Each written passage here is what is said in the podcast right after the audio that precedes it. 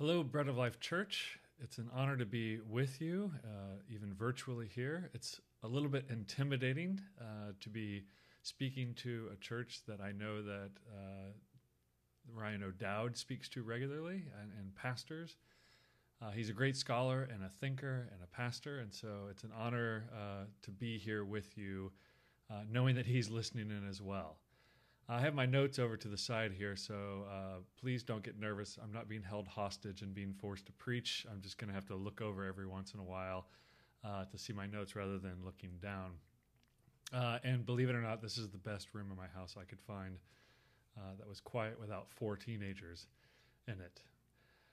Today, I want to talk about Pentecost, of course, but I want to talk about it uh, from the angle of Pentecost and how Pentecost fits into a pattern. Uh, and specifically, we can think about this being a tale of two cities. So when we see Pentecost in Jerusalem, I think we have to understand that the author of the book of Acts, who we take to be Luke, actually has another city and uh, a whole pattern of events, excuse me, uh, which is this other city called Babel. And so when we think about Pentecost, I think we have to bind together uh, Pentecost and what happens at Babel and see them in relationship to each other. And the other thing we have to see is both with Pentecost and Babel is that it's not just about humans. It's actually about the entirety of creation. That's what the pattern that's laid down is. So we can think of this tale of two cities, Jerusalem and Babel, and that Pentecost takes part in a pattern of God's actions towards man, animals, plants, creation writ large. The whole thing is in view when we look at these two stories. Okay, so let's start by uh, thinking about what happens in Babel, and then we can come back to Pentecost and think about it in relationship. Uh, Babel. So what happens there? Uh, Ham's descendants spread out. There's good reason to think that Babel's probably not talking about all people on the face of the earth, but they're probably conceptualizing just Ham's descendants who are outlined in chapter 10. Um, they're the ones who move east into the plains of Shinar, according to chapter 10. They're the ones who uh, are, are going to be settled into these various lands that we'll talk about in a second. But this group of Ham's descendants, at the very least, moves into the plains of Shinar. They move into this area of Mesopotamia between these two great rivers where water is abundant. And they say, hey, let's, let's hunker down here. Let's build a city. Uh, let's build a tower that reaches into the skies, right? And don't get too distracted by the tower because it's kind of like a shiny object in the story. Um, but it's actually not the center of the story, even though we're used to thinking about the Tower of Babel as the thing. Actually, it's the city, and probably surrounding the city, the agriculture that would have gone along with the city, uh, is probably what's in view of the biblical audience here. Uh, so they want to hunker down. They want to secure their own food source. Water is readily provided by these massive rivers, the Tigris and Euphrates. All you have to do is divert water, and then you can grow anything year in, year out. Um, in fact, control of the canal system in Mesopotamia going back into the Bronze Age determined uh, political offices. Whoever had control of the canals controlled the world as it was. So um, when we think of, of Babel, I know we get caught up in this kind of almost a mythological fantasy of a tower that's meant to reach up into the heavens. But realistically, for an ancient Israelite, when they hear this story, they're going to hear about people who are hunkering down and trying to secure physical safety with, with walls, a walled city, and to secure uh, a source of food uh, right off a well regulated river, which they don't have in the land of Israel, by the way. Okay, what's wrong with that? Why is that a punishable offense if you want to see God's actions as punishable here? Well, it's because there's this bigger pattern that we see th- throughout all of Scripture. Obviously, it hasn't quite happened yet, uh, more than once. Uh, but the pattern is this God plants, and then with the intention of expanding from that point. And so he says it in Genesis 1 be fruitful, multiply, fill the earth, right? And take uh, some possession and reign over it, right? Or subdue it or have dominion, however you want to translate the word. But to take care of creation, to tend to it, to shepherd it, to keep it, uh, as the word that's going to be used at the Garden of Eden. But notice it's not the whole earth that the humans are put in. It's actually that God creates one place. He plants the couple in this one place. And it almost seems as if, as if Eden is supposed to grow and, and extend out into the world, and so that the world is eventually going to become Edenic or Eden like. So that's one part of the pattern. He does the same thing with the people of Israel. So when uh, God is bringing the people of Israel up out of Egypt, now free from the house of slavery to Pharaoh, um, he he has already given this promise of land. Now, most people mistake this. They think of the promised land as the land that we call basically Israel and the Palestinian territories and a little bit of Jordan uh, today, and maybe bits of uh, Egypt as well. But that's not the promised land. The, the promised land is everything from the river in Egypt to the river Euphrates, uh, and seemingly, and all the way north up into the land of Turkey, what would be modern day Turkey, Kurdistan, um, and all the way south down into Egypt. The promised land is what Abram, Isaac, and Jacob would have called the known world. It's what we would call today the entire Fertile Crescent. Uh, it's it's essentially the the borders of the world for these people. That's what the promised land is, and it's stated and restated over and over again. That's why we call it the promised land because it keeps on getting promised to Abraham, then Isaac, then Jacob, then the people of Israel. But notice God doesn't, when He brings them out of Egypt, He doesn't scatter them across the promised land. What does He do? He plants them in Canaan, what we now call uh, Israel and the Palestinian territories with the view that they will then expand out and that they will bring with them this sense of justice that the Torah requires, a sense of peace, a sense of creation care, which we can come back to in a second. That they're going to take care of the land. They're going to care for the animals. They're going to care for the plants. They're going to care for the stranger, the widow, the orphan, the vulnerable people, the elderly. And they're going to expand this sense of God's justice and holiness into the breadth of the Fertile Crescent, the promised land. We get the same pattern in the New Testament. Jesus uh, begins his ministry in Galilee, brings it down into Judea, eventually Jerusalem. He plants his disciples there in Jerusalem and he dies and resurrected. He teaches them again, but yet plants them again in Jerusalem so that when the Holy Spirit comes, they will uh, be spread out across uh, the earth as one of my seminary professors said so eloquently, like, like burning embers scattered into a dry forest floor. Sorry, I just keep hitting this microphone here. So, this plant and expand, plant and expand. In Genesis 1, before anything has gone wrong, it's just expand, spread out into the land, take dominion. or maybe you could say it's plant in Eden and spread out when God exiles the couple and the and there's people who expand out from Cain and uh, from Shem. And then later, after Noah, people expand out and they head east. So it's Ham's descendants who head east into the plains of Shinar. And the problem here seems to be that they hunker down, that they want to secure their own safety, they want to secure their own food. Uh, of course, in the very next chapter, we're going to get Abraham, who God is going to secure his covenant with for the sake of protecting Abraham, for making him prosperous, which basically means food. Uh, you'll always have food and enough wealth. Um, and that he's going to do this for the sake of the nations in order to spread this out to the other people. So it's never for Abraham, it's to Abraham for the sake of the nations, for all the families of the earth. So we see this plant and expand. But then we have this one dramatic story of Ham's descendants who go east and they stop and they hunker down. And so, what does God do? God has to come down, this kind of little bit of irony in the story, to see what these people are doing, right? Notice in the story of Babel, we didn't read it, but if you go back to the story of Babel, it's a very short, compact narrative. what happens in that story? They say, Come, let us build a city with a tower into the skies, into the heavens, lest we be dispersed, lest we be scattered, lest we have to go out and fill right the earth right? So that's their concern is lest we be scattered. That's their stated concern. Of course they wanted to make a name for themselves by building this tower.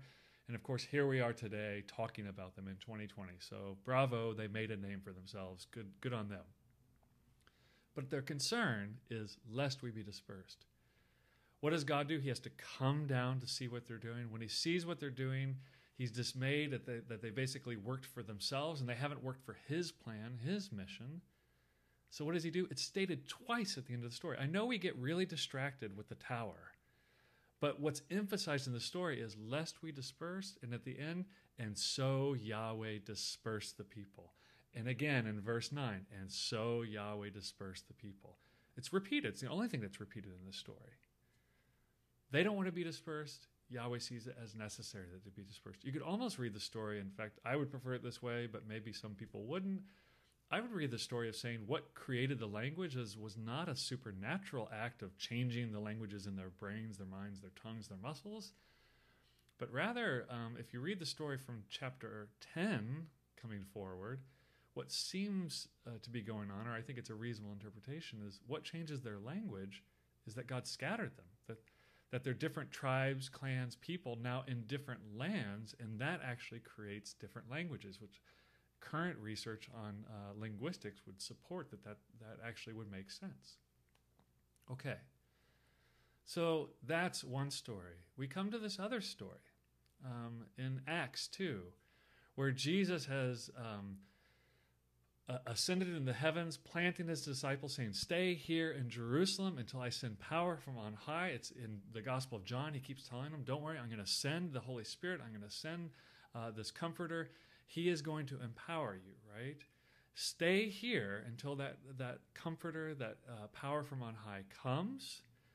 And then I'm going to send you out. I'm planting you, and now I'm going to send you out to uh, Jerusalem, Judea, Samaria, and to the ends of the earth.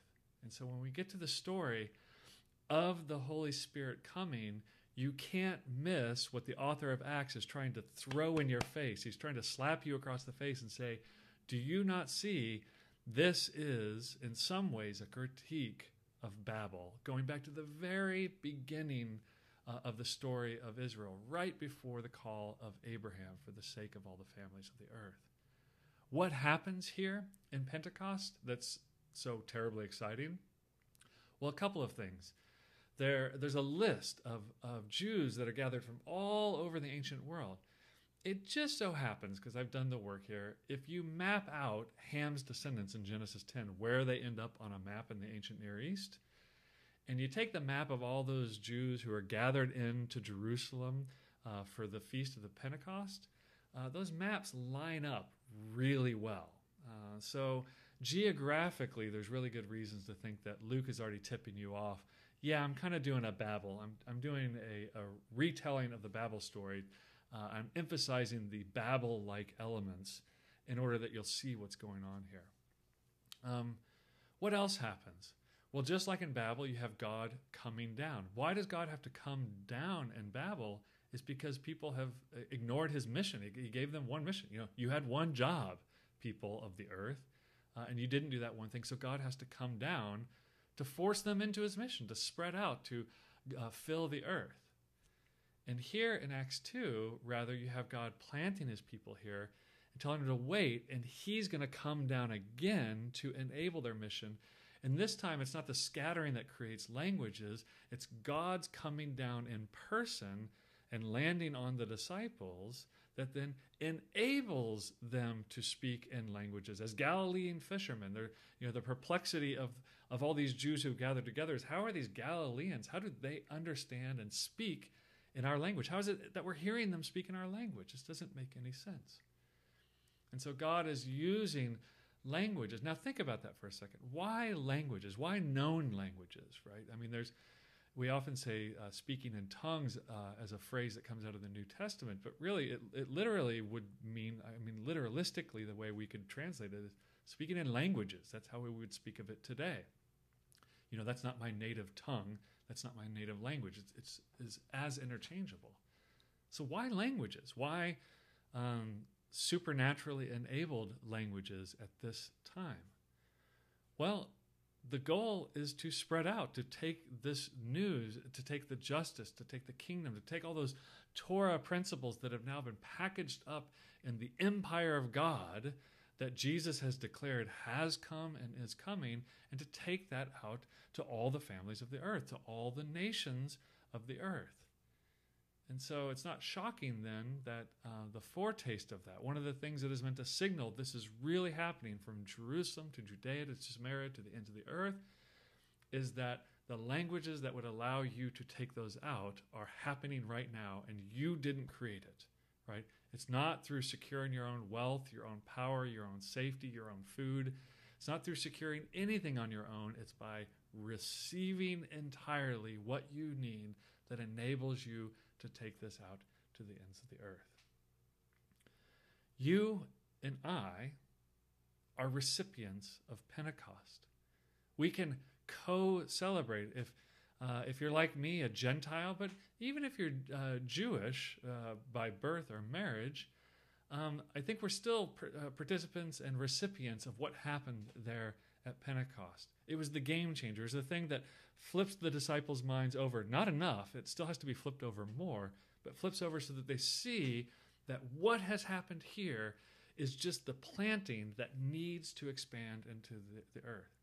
If you think about what went wrong with Israel, if you read the Torah, you realize if, if the Torah was practiced well in Israel, if people actually like listened to the guidance, if they became wise and discerning according to what the Torah was trying to teach them, all those what we consider rules that you don't want to break, if you actually took them as wisdom for people of Israel, which uh, Ryan O'Dowd has written quite a bit on, I think you and I would probably want to live in that society. It'd be a place where uh, justice would be supreme. It'd be a place where uh, those who are vulnerable are always first in our minds when we do anything. It'd be a place where animals are treated fairly.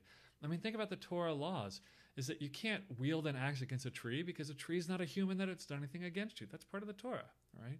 Um, an animal. You can't muzzle an ox. If you see your enemy's ox, forget about whether he's your enemy, whether you don't feel like helping him, but for the sake of the animal, you're to help that animal uh, from its burden, right?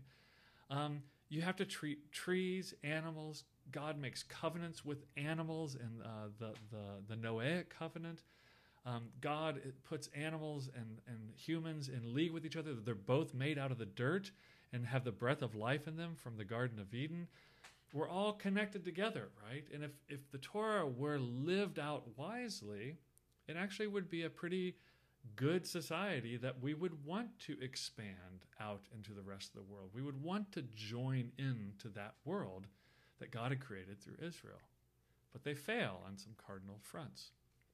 And so here we are again, sitting with another group of doofuses. If you've come out of reading the Gospels, you realize these men are not up to the job. They're not altogether great guys. They clearly do not understand most of what Jesus has said or done. They're struggling to understand, even up to the point uh, that Jesus ascends into the heavens.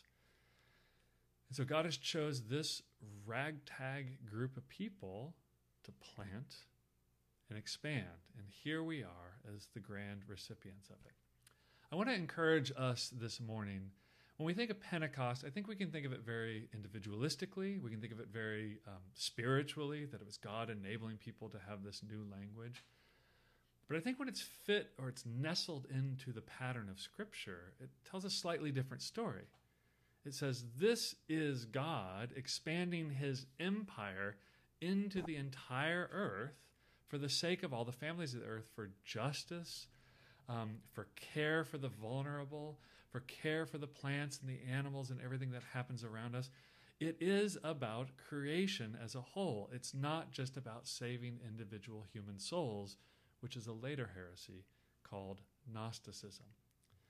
And so I think that this is a uh, both a, a, point that we can be uh, joyous. It was a feast. It was a celebration in which Pentecost happens, and now we have new reasons to celebrate because us the earth, the families of the earth have now received this good news. The Holy Spirit is in us. The Holy Spirit wasn't just for those Jewish men, it was for all of us, and that we're all now part of the empire. But being a member of the empire comes with obligations too. We can't be hoarders. We are also part of the people who bring this out into the earth, that expand justice into the earth.